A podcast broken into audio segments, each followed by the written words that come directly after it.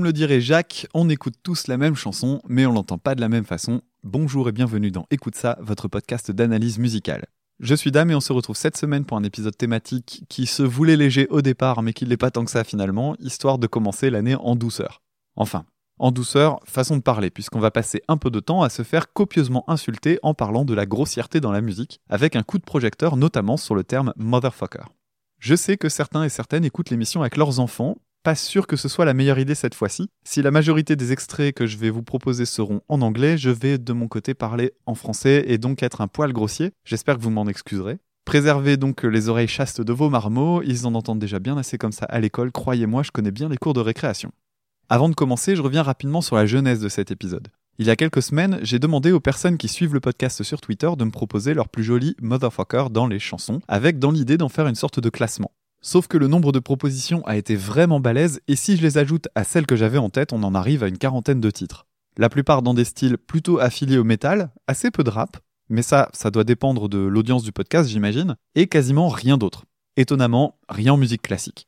La liste étant trop longue et l'idée d'un classement pas si intéressante que ça au final, je me suis dit qu'il serait intéressant de creuser davantage l'utilisation de l'insulte et autres gros mots en musique. Cela dit, cette fameuse liste m'a donné envie de vous proposer un petit défi avec une bricole à gagner. Je vous explique tout ça à la fin de l'épisode, donc restez bien jusqu'au bout.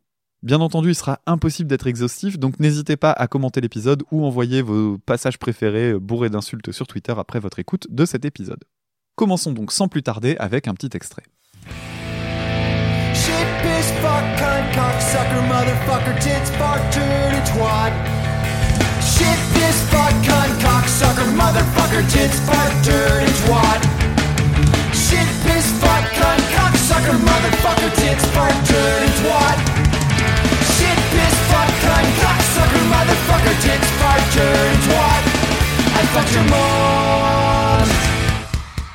C'était le titre Family Reunion par Blink 182. Un morceau qui leur va terriblement bien pour son côté extrêmement puéril, mais qui fait référence à un humoriste américain du nom de George Carlin. Dans les années 70, il avait fait un sketch dans lequel il dressait la liste des 7 mots impossibles à prononcer à la télévision. Ces mots sont shit, piss, fuck, cunt, cocksucker, motherfucker et tits. L'ajout des mots fart, turd et twat est arrivé un peu plus tard. Et mine de rien, ce sketch que je vous recommande chaudement est assez malin puisqu'il parle de ce qu'est un mot. Parmi les questions qu'il soulève, il y a donc celle de pourquoi ces sept mots sont-ils interdits? Après tout, des mots ne sont qu'un arrangement de sons. Dans son sketch, il s'étonne par exemple que personne ne s'insurgerait si quelqu'un se mettait à hurler pneumonie. Dans l'absolu, c'est plutôt juste, mais ça serait faire semblant d'oublier que les mots ont un sens, et que c'est surtout le sens de ces mots qui choque davantage que leur sonorité. Avant d'aller plus loin, petite précision, je n'insérerai aucune chanson paillarde dans cet épisode. Je compte pas faire un historique général de la question, pour ça rendez-vous sur Wikipédia. Aussi, je laisse ça de côté pour une raison toute bête que vous connaissez si vous avez écouté l'épisode sur l'humour. Ça me fait pas rire, ça me semble juste gras et beauf, et comme c'est mon podcast, bah je fais ce que je veux. Et croyez-moi, il y a plein d'autres choses bien plus intéressantes à dire. Revenons-en à cette question des mots. Un mot, c'est un outil pour désigner un objet ou une idée. Dans le sketch de George Carlin, mine de rien, on aborde de façon humoristique un concept connu des linguistes, ou plutôt deux concepts interdépendants, ceux de signifiant et de signifié. Le signifié, c'est justement l'objet et ce qu'il porte en tant que concept. Si je vous dis table, par exemple, il y a très peu de chances que vous ayez toutes et tous la même table en tête. Cela dit, vous imaginerez tous et toutes une surface plane, sur pied, et sur laquelle on peut poser des objets. Ça, c'est le concept de la table. Et ça, c'est le signifié. Pour désigner ce concept, on va utiliser un mot. Ce mot a une histoire, une étymologie, mais finalement, ce n'est qu'un ensemble de sons arbitraires utilisés pour évoquer le signifié. Et on parle donc de signifiant. Bon, c'est un peu éloigné de la question de la musique, mais ça va être important pour la suite, donc autant poser les bases. Après cet intermède linguistique, une petite pause s'impose. Allons-y avec un titre un poil provocateur de Renault, le morceau Crève salope. Je me suis retrouvé dans la rue, abandonné. J'ai été complètement perdu, désespéré. Un flic me voit et me dit Qu'est-ce que tu fous ici? À l'heure qu'il est, tu devrais être au lycée. Et je lui ai Crève salope. Et je lui ai Crève charogne. Et je lui ai Crève fumier. Blanc, bouclé. Je me suis retrouvé enfermé à la santé. Puis j'ai été condamné à être guillotiné. Le jour de mon exécution, j'ai eu droit au curton. Il me dit repentez-vous mon frère dans une dernière prière. Et je lui ai dit crève salope, et je lui ai dit crève charogne, et je lui ai dit crève fumier. Blanc, ils ont tranché. Cette chanson a été écrite par Renaud à 16 ans et a tourné dans les lycées pendant la période de mai 68. Ici, le terme salope fait référence à l'autorité qui passe du père au prof, au proviseur, au policier, puis au juge. Une vraie chanson de rébellion adolescente dans laquelle l'insulte est clairement utilisée pour choquer le bourgeois, avec une formule répétitive, accompagnée surtout de ce mot crève, qui va servir à amplifier la provocation. Cette fameuse année 68 restera dans l'histoire comme le moment où la jeunesse, en France notamment, mais pas seulement, va s'imposer face aux générations précédentes et leurs codes considérés comme passéistes. Ça va permettre pas mal d'avancées, mais également beaucoup d'abus au nom de la liberté, comme le montre aujourd'hui l'actualité avec l'affaire Matzneff, cet auteur pédocriminel encensé par une grosse partie de cette intelligentsia 68arde. Dans la chanson Crève salope, on se rend compte malgré tout que ce qui choque, c'est moins les mots employés que l'état d'esprit du personnage qui les prononce. De la même manière, on reprochait davantage à Brassens de choquer par ses histoires et ses valeurs libertaires que par les mots qu'il employait. Cependant, l'avantage ou l'inconvénient des mots selon là où on se place, c'est qu'on peut facilement les censurer, car ils sont un aspect tout à fait mesurable. On peut en faire une liste qu'on interdira ici ou là. Les idées aussi sont censurables, mais disons qu'on est obligé d'aborder la question de fond, ce qui peut être gênant. Du fait, censurer une chanson pour son indécence liée au vocabulaire est bien plus simple que la censurer pour son idéologie, même si, bien sûr, ça existe également. De la même manière, il existe tout un tas de chansons qui ont été censurées à l'époque de leur sortie et qui nous semblent bien sages aujourd'hui. Le gorille de Brassens, certaines chansons d'Aznavour, et même Johnny avec son Boogie Woogie qui a bousculé les cathos, tout comme l'avait fait John Lennon avec sa fameuse phrase sur Jésus-Christ. Et à côté de tout ça, on a eu le droit il y a quelques années au gigantesque succès d'un titre à vomir, le morceau Blurred Lines de Robin Thicke, qui n'est rien d'autre qu'une chiure qui plaisante sur le viol. Comme quoi, les mots ne sont qu'une toute petite partie du problème de censure. C'est pourquoi, même si je suis obligé d'évoquer le fond, je vais surtout m'intéresser à la forme ici, en parlant des mots eux-mêmes et de leur emploi en musique. Prenons par exemple un passage tiré de Guilty Conscience par Eminem et Dr. Dre. Dans ce morceau, on suit l'itinéraire de trois paumés qui vont se mettre dans des situations criminelles. À chaque fois, on aura droit à un couplet de la bonne conscience incarné par Dr. Dre, puis la mauvaise incarnée par Eminem. Si j'ai adoré ce morceau pendant des années, aujourd'hui je le trouve vraiment problématique à cause de son dernier couplet, dans lequel la bonne conscience finit par admettre que la meilleure solution face à un adultère est de buter la femme et l'amant. Tout va bien. Mais ce qui m'intéresse ici, c'est le deuxième couplet.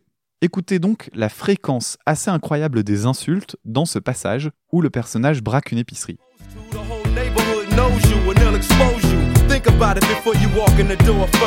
Look at the store clerk, she's older than George Burns. Fuck that, do that shit, shoot that bitch. Can you afford to blow this shit? Are you that rich? Why you give a fuck if she dies? Are you that bitch? Do you really think she gets the fuck if you have kids? Man, don't do it, it's not worth it to risk it. Not over this shit. Stop. Drop the biscuit. Don't even listen to Slim, yo. He's bad for you. You know what, Dre? I don't like your attitude. En seulement 4 lignes, voilà ce qu'on récolte trois fois le mot fuck, deux fois bitch et deux fois shit. Comme il y a une quarantaine de mots dans ce passage, ça nous fait un ratio de plus de 20%. Si on élargit à la chanson entière en excluant la voix off, on a 27 mots grossiers sur 520, soit un ratio de plus de 5%. Pourquoi ces comptes d'apothicaire? Eh bien parce que les gros mots dans la vie de tous les jours constitueraient seulement 0,5 à 0,7% de notre langage. Dans la musique en général, cette proportion est globalement respectée, mais il existe des styles qui font péter la moyenne, et notamment deux qui n'étonneront personne, le rap et le métal. En revanche, ce qui est intéressant, c'est que le top 3 des insultes employées diffère selon les styles. Le rap présente un ratio de 2% d'insultes et injures dans ses paroles, selon une analyse proposée par le blog Music Match. Le métal, quant à lui, semble presque poli, avec seulement 0,3% de grossièreté parmi les mots prononcés. J'avoue que ces chiffres m'ont semblé assez bas de façon générale au premier abord, mais le décompte des mots contient aussi ce qu'on appelle les mots outils, les auxiliaires, les déterminants, les conjonctions et tout le reste. Et donc, si on en reste aux mots porteurs de sens, en gros 50% dans une phrase à peine, ça reste assez élevé au final. L'autre chose qui m'a étonné, c'est la proportion dans le métal qui m'a semblé très faible face au rap. Je pense que deux facteurs peuvent expliquer cette mauvaise appréciation de ma part. D'abord, le fait que, n'écoutant qu'assez peu de rap, j'essaie souvent de me dire que non, c'est pas la caricature qu'on en fait sans arrêt. Sauf que, même si le rap est plus riche qu'on veut le faire croire parfois, il y a quand même des codes parmi lesquels ce langage fleurit. L'autre raison de mon étonnement vient du fait qu'ayant écouté beaucoup de métal dans ma vie, j'ai eu rapidement plein d'exemples en tête en quelques secondes, notamment celui-ci.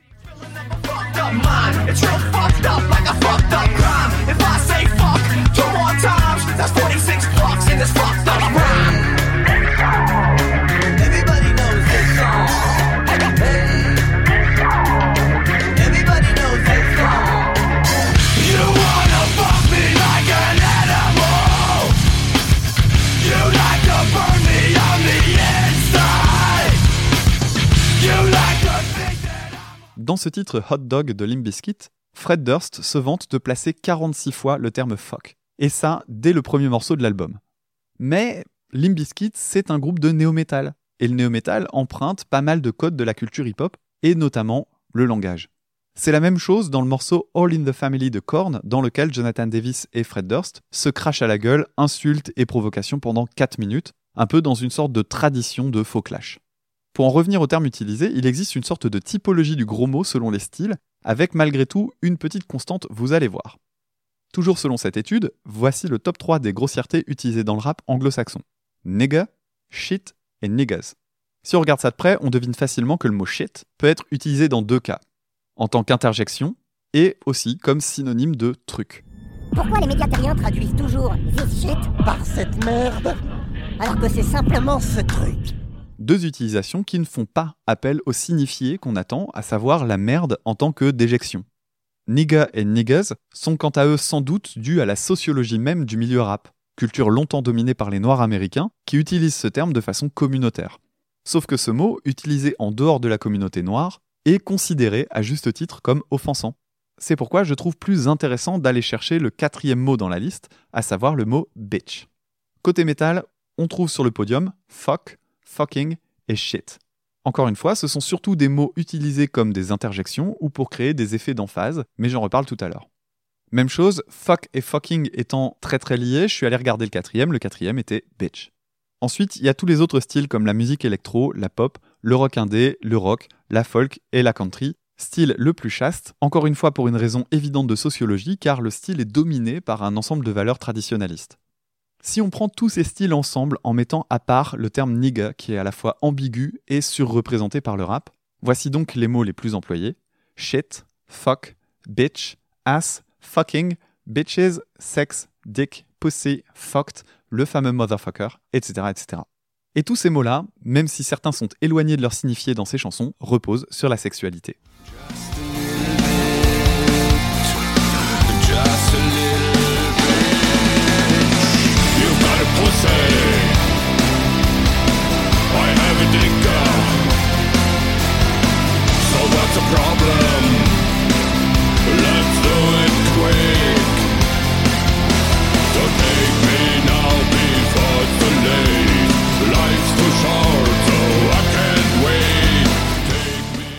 Profitons de ce morceau de Rammstein pour aborder le sujet qui fâche, à savoir le sens des mots employés.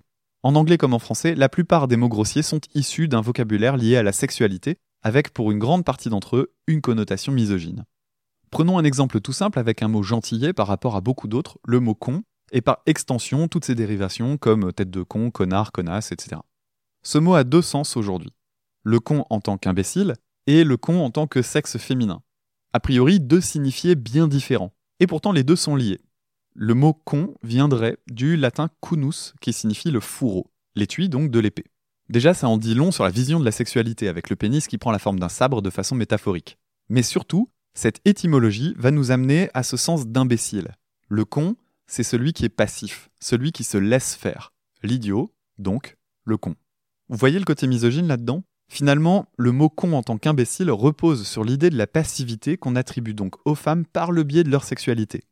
Ça n'est bien sûr qu'un exemple, mais est-ce que vous avez déjà pensé à pourquoi on disait putain en tant qu'interjection? Pourquoi le terme enculé également est enfin vu comme problématique? Tiens, bah parlons-en de celui-là, mais on va contextualiser avec un morceau que j'adore.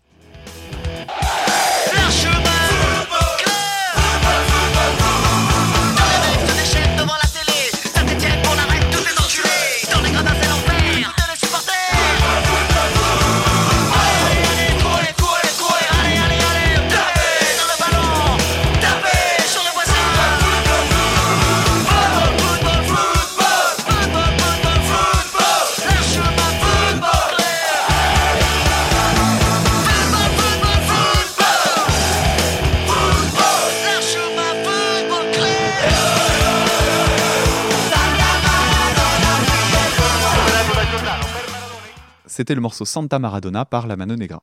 Cette insulte a fait couler pas mal d'encre ces dernières années car on la présente enfin comme homophobe et oulala, ça choque certains supporters qui ne voient pas le problème, on peut plus rien dire, blablabla. Et oui, puisque le signifié de cette insulte, c'est donc la personne qui subit, avec des guillemets bien sûr, une sodomie. Or, cette insulte étant quasiment exclusivement utilisée au masculin, on visualise cette pratique, d'ailleurs pas exclusivement pratiquée par les hommes homosexuels, comme étant dégradante. Il en va de même avec d'autres insultes, ça va être le cas par exemple du groupe NTM, qui, je rappelle, voudrait dire nique ta mère, ou alors l'expression fils de pute, grâce à laquelle on attaque une personne par le biais de sa mère, comparée à une prostituée.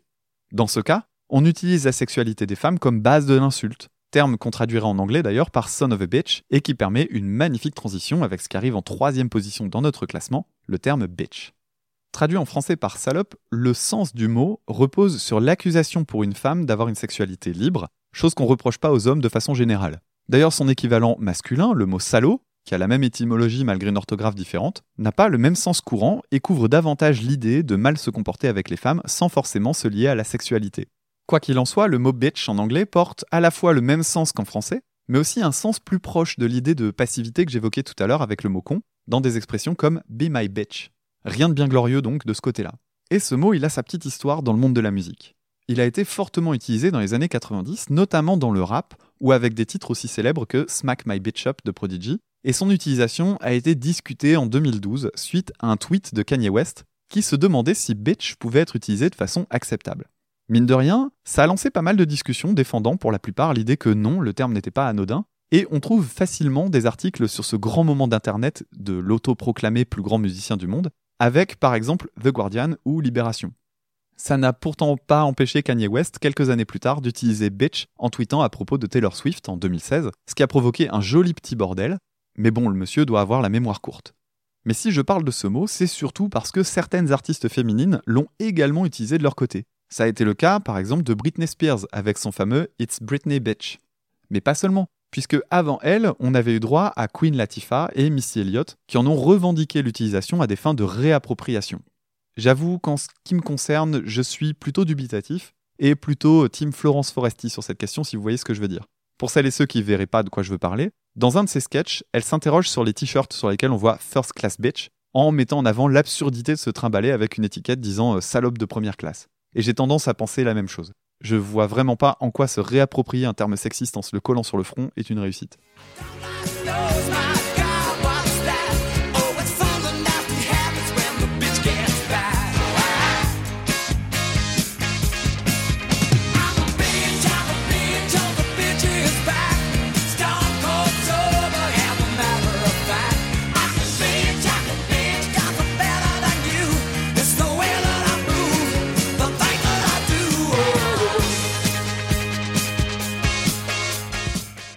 C'était le morceau The Bitch Gets Back d'Elton John.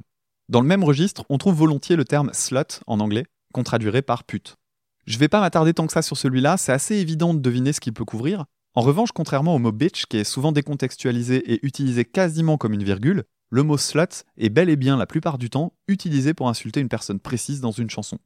On pensera en France, par exemple, au sac à merde modèle des masculinistes et autres incels, Orelsan, avec son tristement célèbre Sale pute, morceau qui justifie les violences contre les femmes, et pour lequel monsieur se justifiera derrière la jurisprudence Sardou, aussi connue sous le nom de Non mais c'est pas moi, c'est un personnage. Plutôt que parler de ce morceau-là ou de ceux de TTC par exemple, qui montrent juste un degré immense de conneries abjectes, je préfère vous passer un titre blague qui pourtant est beaucoup moins con qu'il en a l'air, le morceau C'est une pute par Fatal Bazooka. Cochon, c'est un mec sale, une cochonne. C'est une pute. Un salaud, c'est un sale type, une salope. Bah, c'est une pute. Un allumeur, ça allume le gaz, une C'est allumeuse. une pute. Un masseur, c'est un kiné, une masseuse. C'est une pute. Un maître, un instituteur, une maîtresse. C'est une pute. Un homme facile, c'est un gars sympa, une femme facile. Bah, c'est une pute. Un calculateur, un matheux, une C'est calculatrice. une pute. Un toxico, c'est un drogué, une toxico. C'est une pute. Un bitch, un volet sur la plage, une bitch. C'est une pute. Jolie démonstration par l'absurde de la misogynie dans le langage par Fatal Bazooka, donc Michael Youn. Maintenant qu'on a tout ça en tête, profitons-en pour aller voir de plus près le terme motherfucker qui a initié l'idée de cet épisode. N'oubliez d'ailleurs pas à ce sujet que j'ai un petit défi pour vous tout à l'heure. Motherfucker, c'est donc celui qui baise la mère. Encore une fois, on reste sur une insulte misogyne liée à la sexualité, mais ça n'a rien d'étonnant puisque c'est le cas d'un très grand nombre d'insultes, vous l'avez compris. Cependant, comme très souvent, ce mot est utilisé dans un sens plus générique, avec tout de même un petit aspect bonus euh, du type Ok, on se fight, mais pas les lunettes et pas les mères. Et si ce mot a l'air assez fort et donc plutôt moderne dans son usage en musique, sa première apparition est super ancienne, ça m'a beaucoup étonné. Elle vient d'un enregistrement de 1969, l'intro live du titre Kick Out the Jams du groupe MC5. Right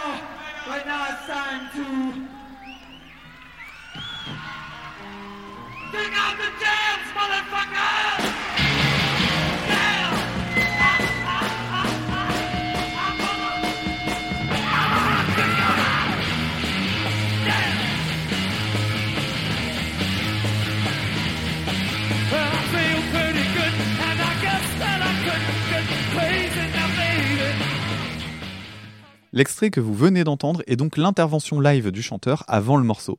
Ce qui est assez drôle ici, c'est qu'il a bien entendu été censuré, quasiment tout de suite, avec ce subtil bricolage.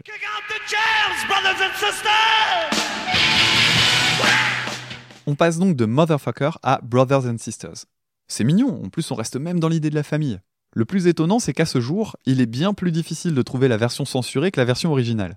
J'imagine que c'est dû à deux choses. D'abord, le fait que le langage grossier ne soit plus aujourd'hui un tabou dans notre société, mais aussi au regard qu'on porte même sur l'idée de la censure. À l'époque, la préservation de la morale pour le jeune public auquel ce style de musique se destine primait sans doute sur la possibilité de dénaturer une œuvre. Bon, après, œuvre, c'est un bien grand mot, puisque le mot motherfucker ne fait même pas partie de la chanson, mais bon. Aujourd'hui, on voit les choses de manière plutôt inversée. Cependant, si le titre devait passer en radio, il serait sans doute coupé, ou alors il aurait un horaire de diffusion adapté. Car oui, quand un morceau peut rapporter du pognon, plutôt que de ne pas le diffuser, on va faire disparaître les grossièretés qu'on ne souhaite pas propager. Vous connaissez par exemple peut-être ceci.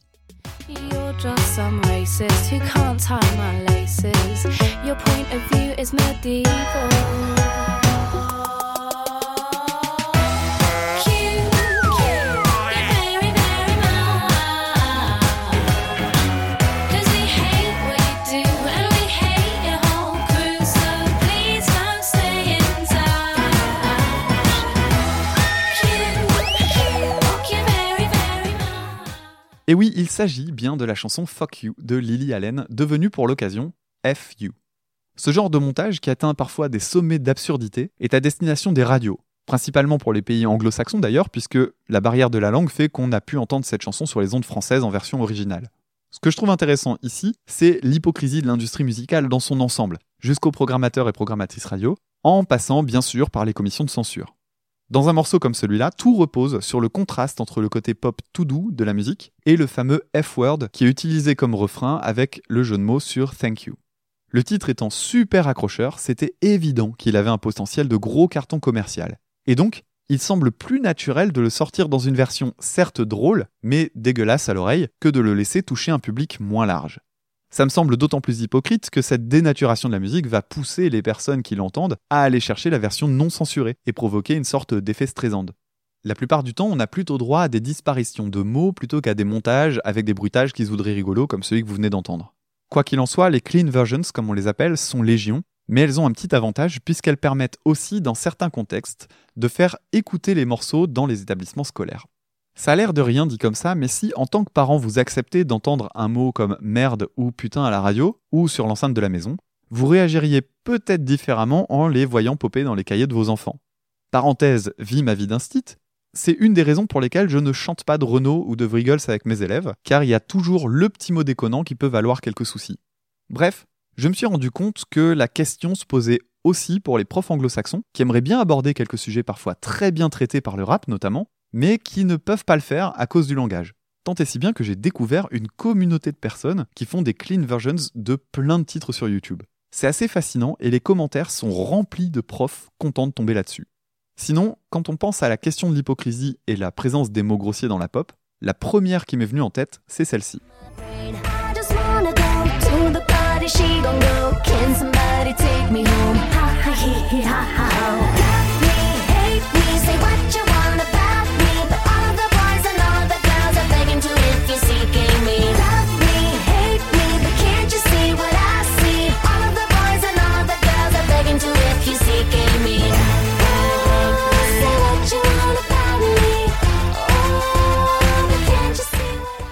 Encore une fois, ce morceau a une histoire assez intéressante puisque, évidemment, Britney Spears joue avec les mots. Pour les non-anglophones, le refrain dit If you seek Amy, ce qui voudrait dire si tu cherches Amy. Mais on peut aussi comprendre F-U-C-K me, lettre par lettre, donc fuck me. On se doute bien que le refrain n'a pas été écrit au hasard et il a bien entendu fait grincer les dents de certains diffuseurs radio. Le plus drôle là-dedans, c'est que certains et certaines n'ont vu le problème qu'après avoir entendu leur gosse chanter le refrain. Les associations parentales ont demandé à ce que ce titre ne soit plus diffusé entre 6h et 10h du matin, heure pendant lesquelles les mômes pouvaient se trouver en voiture avec leurs parents. Encore une fois, ça me fait plutôt marrer de loin, mais je comprends aussi, en tant qu'enseignant dans mon cas, l'inquiétude de certaines personnes sur ces questions. On va pas se mettre à tout censurer, bien sûr, mais en même temps, est-ce qu'on ne doit pas éviter ce qui est évitable pour les mômes qui entendent déjà bien assez de grossièreté dans leur vie de tous les jours, et ainsi donc éviter d'en faire un truc cool comme un autre? En tout cas, la solution a été rapidement trouvée dans le cas de cette chanson, il suffit d'enlever le K, et la phrase devient If you see Amy, qui a quasiment le même sens, et permet de zapper la lecture lettre par lettre. Et voici ce que ça donne.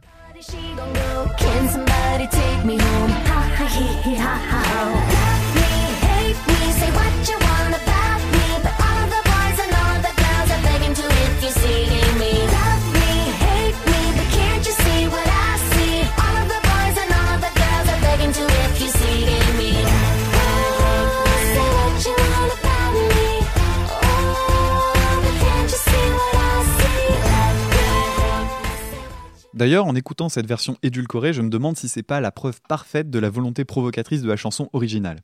Ah oui, et je ne sais plus si j'en ai déjà parlé ici, mais si le refrain est si cool dans cette chanson, c'est parce qu'il passe d'un rythme binaire à un rythme ternaire, donc de multiples de 2 à des multiples de 3. Voilà ce que ça donnerait rythmiquement. 1, 2, 3, 4, 1, 2, 3, 4, 1, 2, 3, 4, 5, 6, 1, 2, 3, 4, 5, 6, 1, 2, 3, 4, 5, 6, 1, 2, 3. Après, ce type de chanson est un peu à part puisque ça s'appuie quasi uniquement sur la shock value. En réalité, la pop est relativement correcte en termes de langage, et c'est pas si étonnant, ça va de pair avec l'idée de musique populaire. Revenons maintenant sur les mots en eux-mêmes. S'ils peuvent être utilisés pour leur sens, leur sonorité n'est à mon avis pas complètement étrangère à leur fonction. Écoutez donc cette liste en faisant attention au type de son qu'on y entend. Pour vous faciliter la vie, je vais les exagérer un peu. Putain, fuck, bitch, bordel, merde, motherfucker, chier, connard, fils de pute, bâtard. Tous ces mots sont souvent prononcés de façon à créer une tension suivie d'un relâchement. En gros, la première syllabe peut être contenue pour amplifier son intensité. Parmi les sons présents, on voit une forte présence de plosives. Les plosives, c'est une catégorie de sons produits par les consonnes T, D, P et B. T, D, P, B. Comme leur nom l'indique, la production de plosives implique la libération brutale de l'air, d'où le terme proche d'explosion, et cette brutalité, on peut la mettre en valeur facilement dans des mots comme putain ou bordel, qui en plus en ont deux. D'ailleurs, tout bon parent ou instit saura que les palliatifs pour putain sont pétard, qui a le mérite d'avoir les mêmes plosives, ou purée et punaise, qui ont l'avantage de commencer par pu. Ensuite, on a les fricatives. Les fricatives, elles, vont produire d'autres sons où l'air va comme glisser près des dents. Même chose, on les retrouve beaucoup dans les injures. Fuck en tête, pour les anglais, chier, enfoiré, pour lequel on prononce quasiment pas la première syllabe, etc., etc. Et puis il y a le M, le M, qui est une nasale, et qu'on peut aussi contenir avant de libérer un son. On le retrouve dans merde ou dans le fameux motherfucker, qui de son côté cumule pas mal de sons qu'on peut intensifier. Cette énergie qu'on peut mettre dans les insultes peut fonctionner comme une forme d'exutoire, et c'est souvent de cette manière qu'elles sont utilisées dans les styles plus agressifs, comme le hard rock, et les genres affiliés au métal. Prenons par exemple ce passage tiré de Get in the Ring de Guns N' Roses. Ce que vous allez entendre, c'est le pont du morceau, passage dans lequel Axel Rose règle ses comptes avec la presse à grands coups d'insultes. On est donc dans le registre du parler et non du chanter, et vous allez voir, on retrouve ce côté insistant notamment du côté des fricatives dont je viens de vous parler.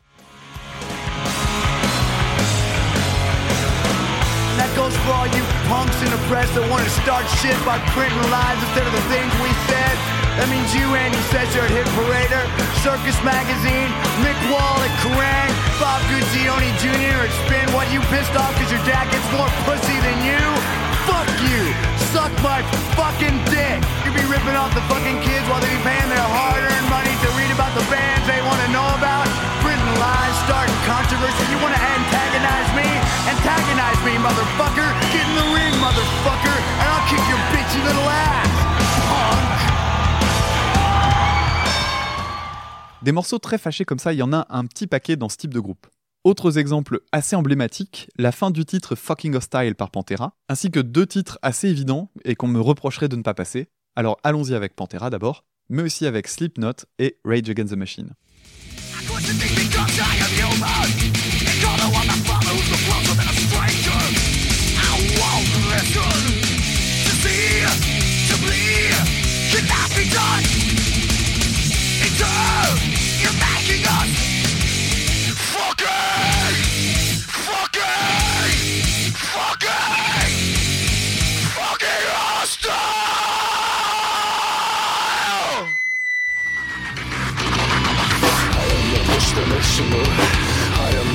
Mishimu. I am the push you move I am the push you move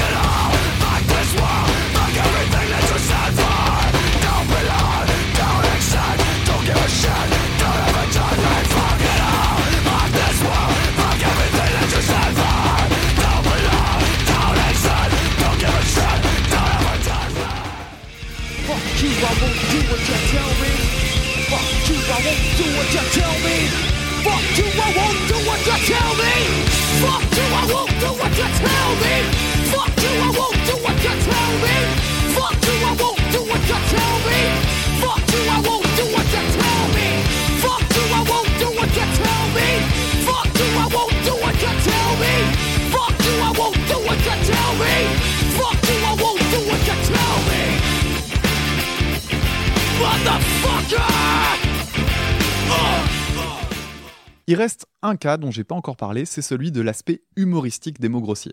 Car, comme n'importe quel objet transgressif, le fait de l'utiliser à outrance peut créer un décalage assez comique qui va bien entendu faire rire n'importe quel ado. Je le sais, je l'ai été moi-même, tout en faisant râler les parents. Je le sais, j'en ai.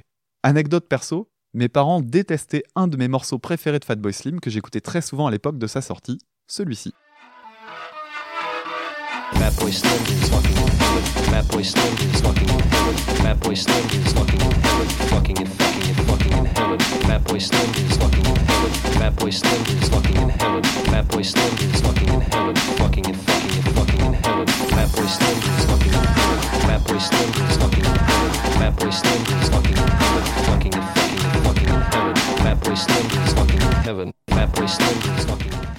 Et pourtant, je l'aimais surtout parce que l'instru est quand même vachement bon, sans doute un des meilleurs de l'album. Quant à la répétition à outrance dans une phrase absurde, elle crée un côté assez drôle, surtout avec cette voix débonnaire.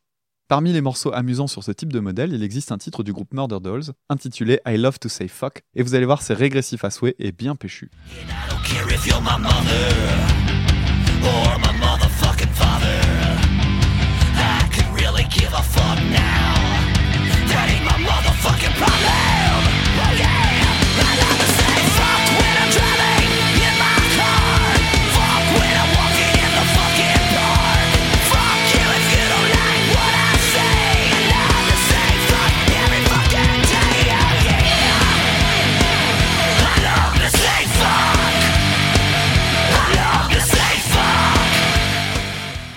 Je pourrais passer un long moment à diffuser des morceaux comme Fucker Gently de Tenacious D, mais je voudrais revenir un peu en France avec quelques extraits amusants dans le même style.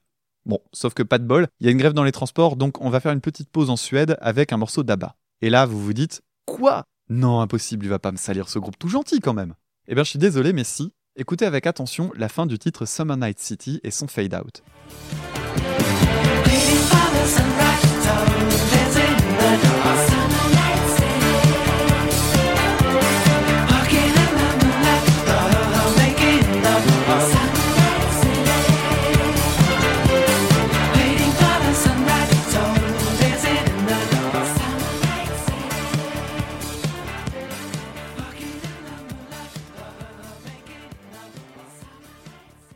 Vous l'avez entendu? Non? Allez, je vous passe un tout petit passage de l'outro, je vous donne un indice, cherchez une fricative. Et oui, le groupe semble avoir profité de ce fondu en noir pour caser un petit Fucking in the Moonlight à la place de Walking in the Moonlight. Il y a donc eu un petit souci à la sortie et le titre a été amputé de 8 secondes histoire de cacher la poussière sous le tapis. Ah, il paraît que le gouvernement a finalement reculé pour les contrôleurs aériens parce qu'ils sont trop importants contrairement aux smicards et aux profs. Allez, c'est parti, on peut aller voir ce qui se passe en France avec les gros mots rigolos. Il existe différentes stratégies permettant de rendre la grossièreté amusante, et une des plus efficaces est celle du contraste, comme l'utilise Philippe Catherine dans son titre La Reine d'Angleterre. Ici, l'idée est de jouer entre le personnage cité et la violence ultra méprisante du propos, et quand on se dit qu'on a compris, on a droit à un deuxième couplet avec la traduction In English in the Text. Deuxième couplet dans lequel on rajoute quelques percussions, une basse et quelques autres trucs histoire de pas juste se reposer sur ses lauriers. C'est d'ailleurs ce que j'aime toujours chez Catherine, si les textes sont drôles, la musique n'est pas là juste pour habiller, elle est toujours soignée, même quand elle a un côté amusant, comme ici avec les harmonies de voix.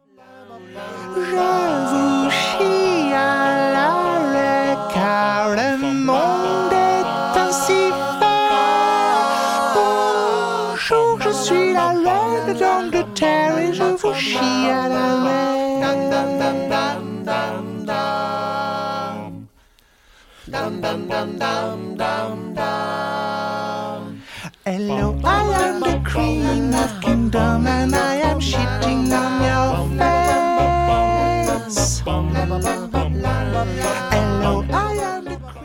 Dans un autre état d'esprit, on a la stratégie de l'outrance comme le fait le groupe Sexy Sushi avec son titre Enfant de putain, salope ta mère.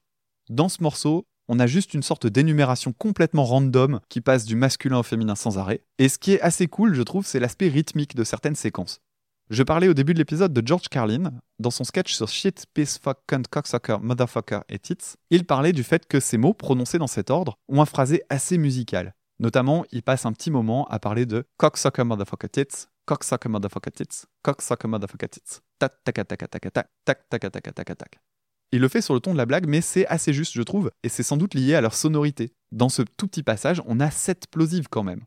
Chez Sexy Sushi, l'expression enfant de putain, salope ta mère est prononcée de façon musicale, ou du moins rythmique. Tagam tadam, tagam tadam. Enfant de putain, salope ta mère. Tagam tadam, tagam tadam. Quoi qu'il en soit, si vous êtes en manque d'inspiration pour votre prochain passage à Paris en bagnole, vous devriez trouver de quoi fleurir un peu votre langage.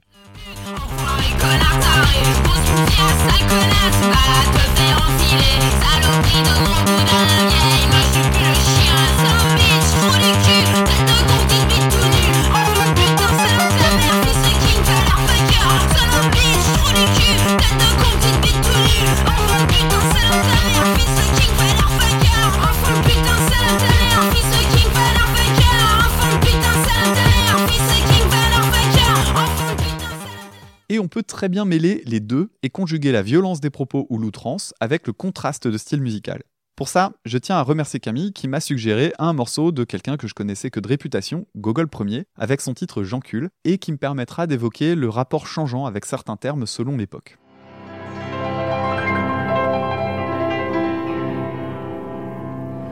J'encule les sectes sataniques, les schizophrènes, les fanatiques, les homosexuels et.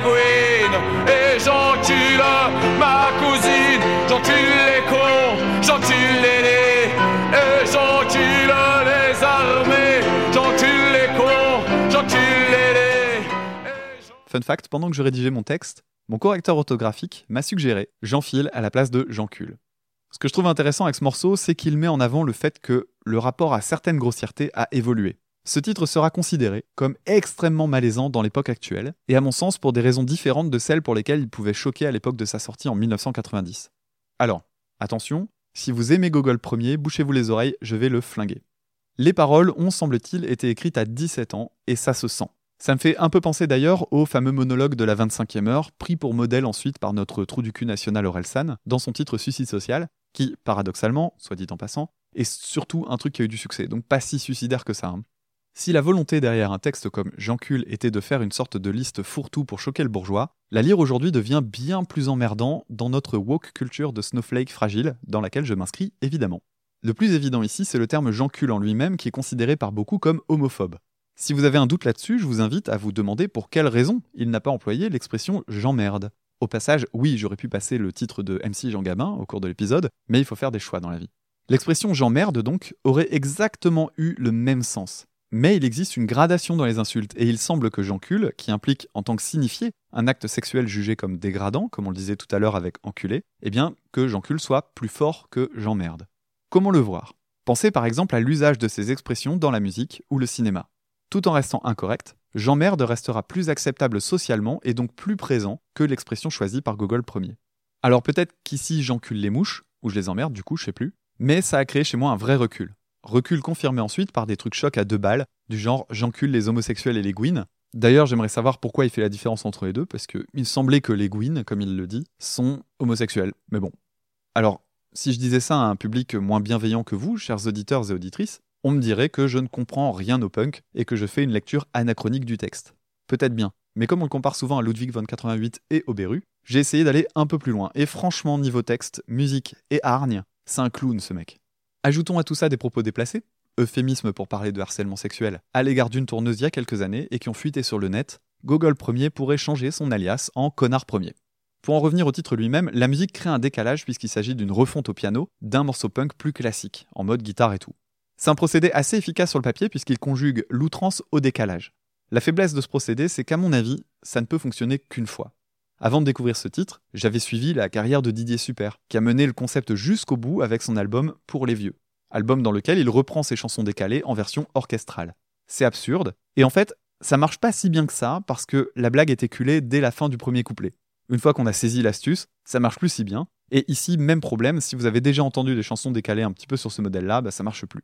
Avant de conclure cet épisode, je reviens sur ma quête du parfait motherfucker et je vais vous proposer mon top 3 personnel tout en vous invitant à proposer le vôtre via Twitter. Voici donc mon classement perso. Numéro 3, un classique, celui de la fin de Killing in the Name de Rage Against the Machine dont on a déjà entendu un extrait tout à l'heure. J'ai toujours trouvé qu'il y avait une vraie spontanéité, un peu comme s'il n'avait pas été prévu et que c'était sorti au moment de l'enregistrement. Aucune certitude là-dessus, mais voilà ce que ça donne en contexte.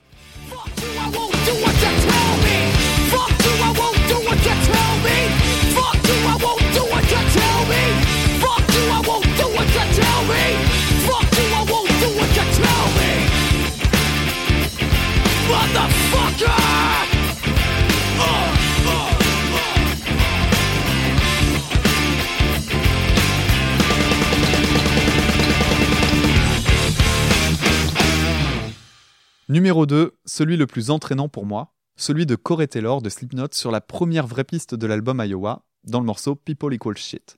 La force de ce cri, la première fois que vous le prenez dans la tronche, surtout quand vous avez 15 ans comme moi à l'époque, franchement, ça pique. Encore à ce jour le plus efficace et le plus fort que je connaisse, il aurait pu être top 1, mais on en reparle dans 30 secondes.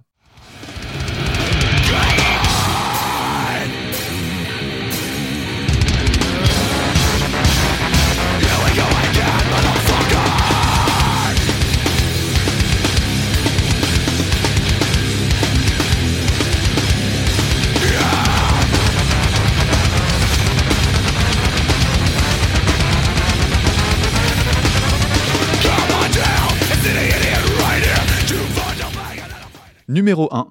Le seul qui utilise l'insulte dans un sens intelligent. Tout à l'heure, je parlais du sens sexiste du mot, et il se trouve que le groupe Idols est le seul que je connaisse à en faire une utilisation pertinente. J'en ai déjà parlé dans l'épisode que j'avais consacré à l'album Joy as an Act of Resistance, mais dans la chanson Mother, tirée de Brutalism, on sépare volontairement les deux mots Mother et Fucker. Le titre parle de la mère de Joe Talbot qui s'est flingué la santé en bossant, et le titre dénonce cette situation. Tant et si bien que le refrain commence par Mother, un peu comme un cri pour sa mère, avant de lâcher le fameux fucker. Et ici, il est utilisé au sens figuré pour parler de ceux qui l'ont abîmé. Si vous n'avez pas encore écouté Idols, je vous recommande l'épisode dont je parlais il y a quelques secondes. C'est encore à ce jour un de mes préférés, et le groupe mérite vraiment qu'on s'y intéresse. Voici donc mon top 1, Mother par Idols.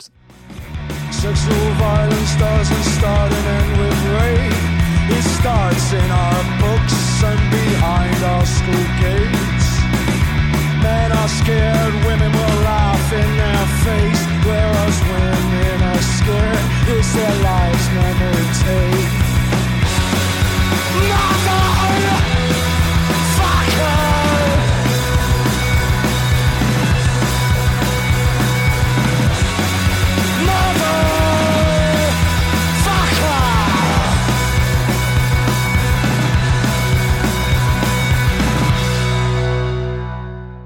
Je pourrais en rester là, mais non, j'ai un petit jeu avec un petit lot tout modeste à proposer au gagnant ou à la gagnante, s'il y en a un ou une.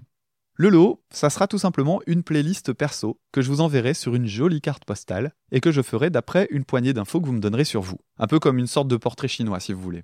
Le but pour moi, ce serait d'essayer de surprendre un maximum la personne concernée. Je glisserai bien sûr une petite série de stickers et un mot gentil là-dedans. Modeste, mais plutôt sympa, je pense.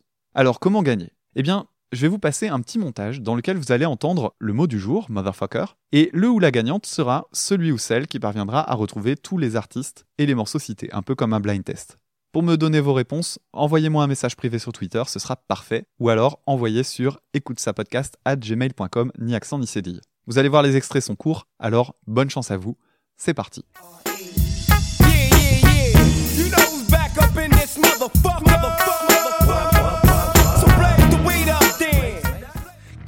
Motherfucker on the phone. The phone. Get the motherfucker on the phone.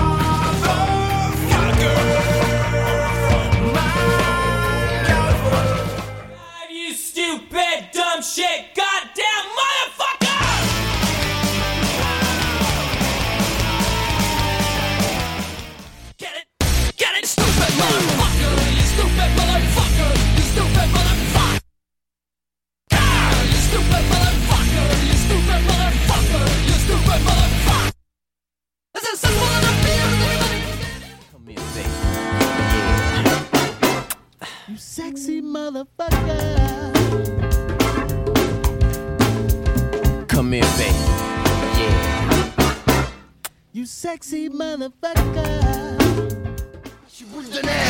qui sent la guerre. Terre car t'as tort. Va t'enterrer pieds sous terre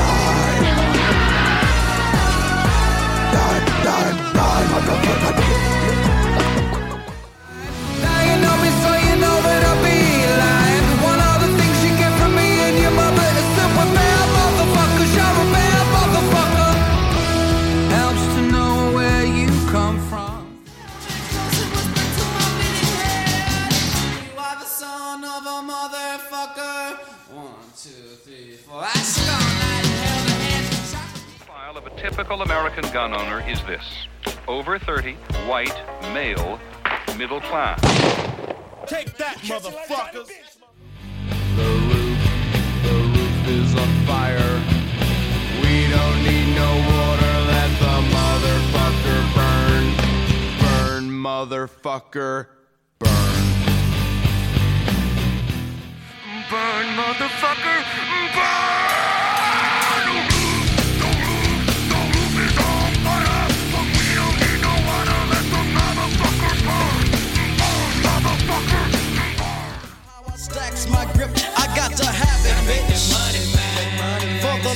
This shit Motherfucker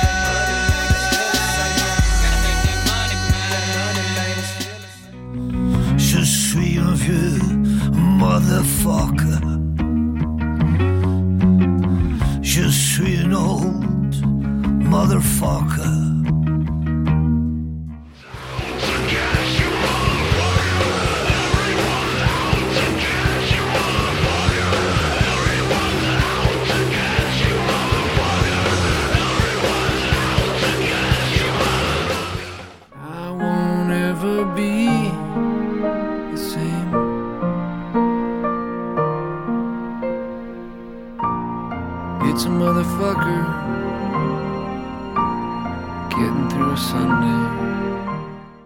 Pour cet épisode finalement beaucoup plus dense que je l'avais prévu au départ. J'espère qu'il vous aura plu, si c'est le cas n'hésitez pas à le partager, à le commenter sur iTunes ou les réseaux sociaux. Je tiens à remercier en tout cas toutes les personnes qui ont contribué à ma gigaliste motherfucker, ainsi qu'aux personnes qui ont proposé des titres contenant des gros mots. Vous êtes vraiment super et même si j'ai pas pris tout ce que vous m'avez proposé, c'est très très cool de votre part de répondre présent et présente.